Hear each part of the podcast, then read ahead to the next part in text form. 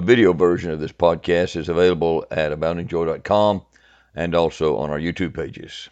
Hey guys, several years ago I was talking with a man and brought up the topic of Jesus and the Bible, and that man said, Steve, you seem like an intelligent, well educated person. I don't understand how you can claim to believe all this stuff that's in the Bible. It just seems weird to me, seems crazy to me. Now, guys, that's not really that unusual for people like who don't know Jesus, unbelievers, to have those kind of feelings toward Christians. You might remember there was a time when Paul shared his testimony in the gospel with a governor named Festus and with King Agrippa. And Luke tells us about this in the book of Acts. And we read this as he was saying these things in his defense, Paul speaking, telling his story, Festus interrupted him with, and said with a loud voice, Paul, you are out of your mind. Your great learning is driving you out of your mind. Festus thought Paul was just totally crazy. Paul wrote this to the Corinthians. He said, For the word of the cross, he's talking about the cross on which Jesus died. He died on the cross to pay for our sins. The word of that cross is folly, foolishness, crazy to those who are perishing. But to us who are being saved, it's the power of God.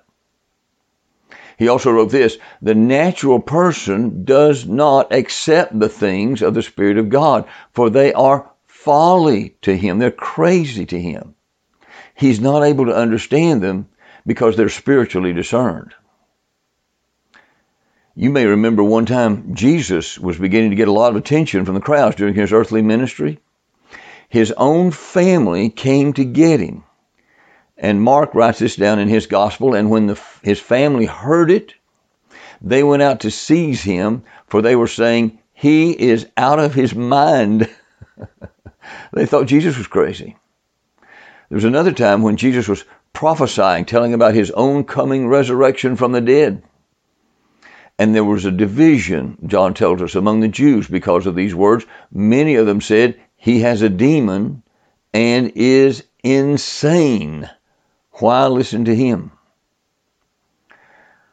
To many unbelievers, Christians seem to be totally insane. We're following a man named Jesus who was beaten, nearly beaten to death, and then crucified, nailed to a cross, and died there 2,000 years ago. And that seems totally crazy to most non Christians. To many non Christian kids, a Christian student carrying his or her Bible to school seems crazy.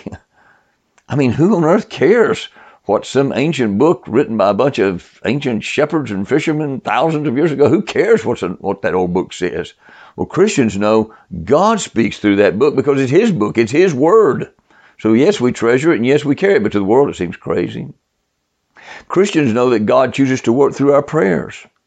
But to the world out there, people that talk with a person they can't see, can't see us, see him with their eyes anyway, or, or hear with our ears, that, that just seems crazy. So earlier this year, a Christian contemporary music band named Casting Crowns, I bet you're familiar with them. They're a great Christian band. But they released a song that they named Crazy People. And it's t- to bring this to light, to help Christians come to peace and understanding, come to grips with the fact that the world will think we're crazy. We've been singing that song in chapel at Cross Creek Christian School where I teach and where I serve as chaplain. And I'm not going to go through all the lyrics here with you, but just a few of them just to give you a flavor of it. You might want to listen to the song later. But they write, crazy people trusting Jesus, following him wherever he leads us. That's what we are. We're following Jesus and the world thinks we're crazy. And there are these lines. Who brings a Bible into a public school? Who shares the gospel even when the world calls him a fool?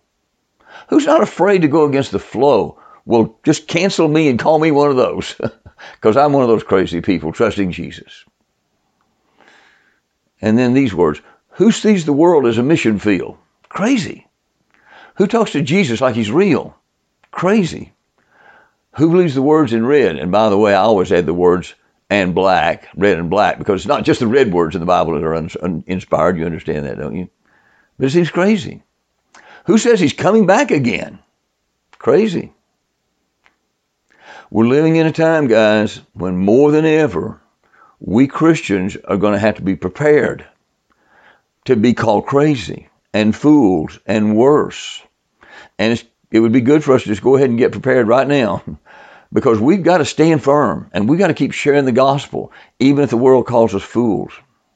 Our attitude has to be if they call Jesus crazy, and they did, if they call Paul crazy, and they did, I want to be so identified with Jesus that they'll think I'm crazy too. Same people that would call him crazy, I just I'm happy for them to call me crazy. And in the end, eventually, God's going to bring all of this to light. Those who reject him and then reject us because we accept him, they may call us crazy fools.